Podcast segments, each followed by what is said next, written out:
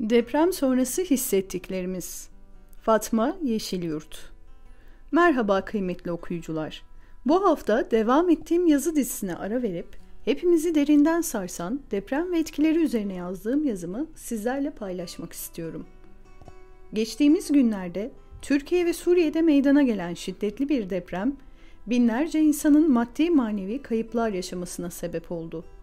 Bu kayıplar her birimizin zihninde ve ruhunda farklı şekilde acı ve ağrılar oluşturdu. Olağanüstü bir duruma karşı zihnimizin ve duygularımızın verdiği bazı tepkilerle yüz yüzeyiz. Deprem bölgesinden binlerce kilometre uzaklarda oturan insanlar da dahi sanki bizzat kendileri ya da en yakınları bu durumdan etkilenmiş gibi bir kaygı, acı, stres oluştu.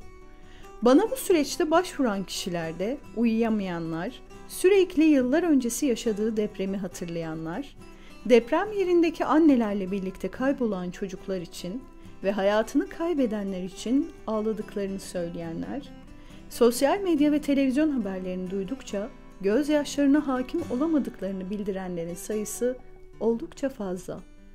Deprem sonrası hissettiklerimiz konusunda nasıl bir ayrıştırma yapabiliriz? Öncelikle depremi bizzat yaşayanların durumuyla olanlara dışarıdan bakan ve etkilenenlerin durumunu iki farklı kategoride değerlendirmek istiyorum. Depremi yaşayan kişiler için şok dönemi devam etmekte ve hala aynı yerde yaşamaya devam ediyorlarsa meydana gelen artçılar her seferinde büyük sarsıntıyı hatırlatmaktadır. Meydana gelen sarsıntılar insanoğlunun tarih boyu duyduğu, okuduğu doğal afetlerden birisi.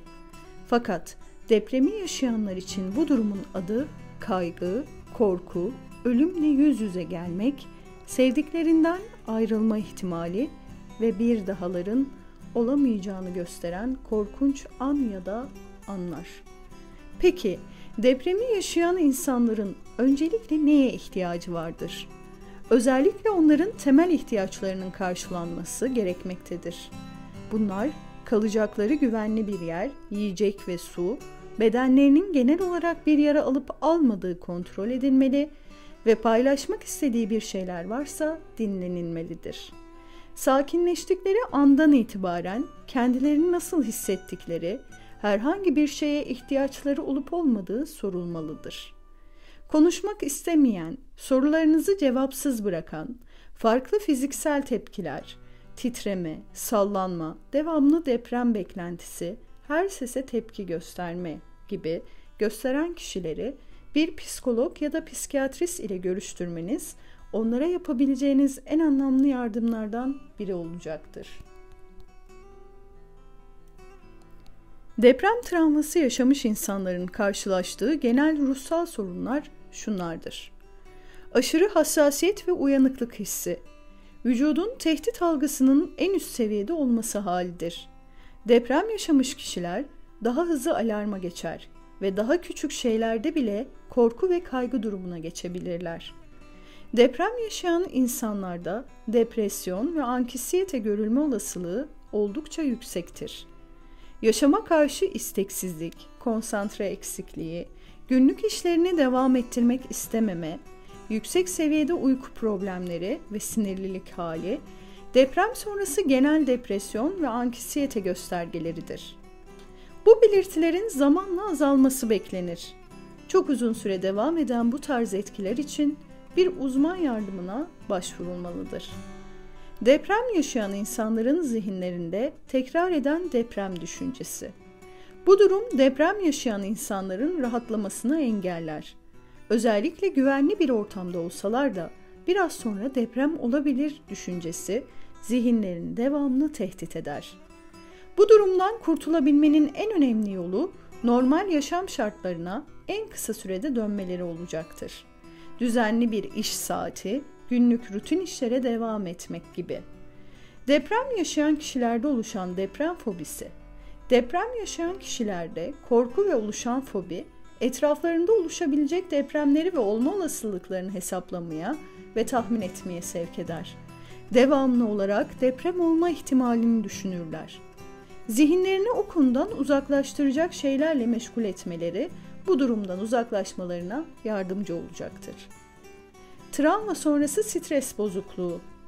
Deprem yaşayan çoğu insanda oluşması normal durumlardandır. Bu kişilerde oluşan travma sonrası stres bozukluğu etkileri korku, sık sık olanları hatırlama, gece görülen kabuslar şeklinde kendini göstermektedir.